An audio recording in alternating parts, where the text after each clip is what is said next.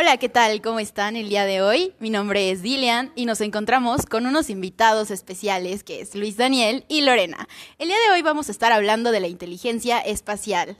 ¿Ustedes habían escuchado acerca de esto? Se encuentra en la región posterior del hemisferio derecho. ¿Sabían que ellos saben representar el mundo exterior en su mente? Además, encuentran el espacio de una forma increíble. Es como si todo el tiempo en su imaginación tuvieran a todo el mundo. Aprecian formas, colores, distancias y relaciones entre distintos elementos. Y un dato curioso es que los ciegos desarrollan estabilidad. Algunas de sus habilidades son que aprenden fácilmente de lo que pueden ver y leer, interpretan diagramas y esquemas con facilidad son orientados, o sea, se saben ubicar, encuentran errores y cambios fácilmente, alto sentido crítico a la estética, buena memoria episódica y procedimental. ¿Esto qué significa? Que ellos cuando les preguntan en dónde estás no dicen hay un árbol, sin embargo saben ubicarse. Ahora vamos con Luis Daniel.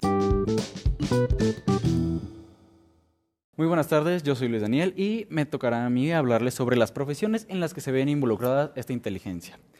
La inteligencia espacial se ve eh, más que nada reflejada en profesiones como la arquitectura, los pintores, los escultores, también los ingenieros, pero no solo esto, sino que también las personas que son aviadores, tanto de aviones, helicópteros o incluso naves espaciales, deben tener bien desarrollada estabilidad, dado a que deben saber ubicarse bien en el espacio aéreo.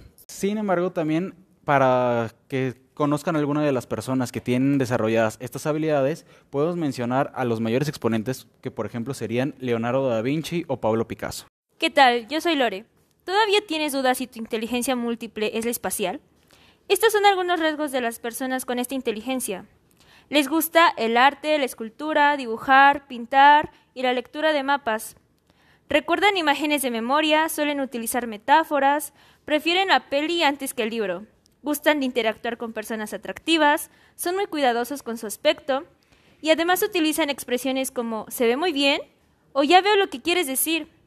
Ahora que ya tienes la seguridad de que tu inteligencia múltiple más desarrollada es la espacial, algunas actividades que puedes poner en práctica para tener un crecimiento personal son las siguientes. Aprende a hablar otro idioma. Trata de seguir secuencias sin verlas anteriormente. Resuelve problemas matemáticos solo escuchando la explicación. Explica tus conocimientos a otras personas. Sigue instrucciones precisas sin leerlas. Clasifica objetos utilizando cualquier otro sentido que no sea la vista. O simplemente haz jardinería.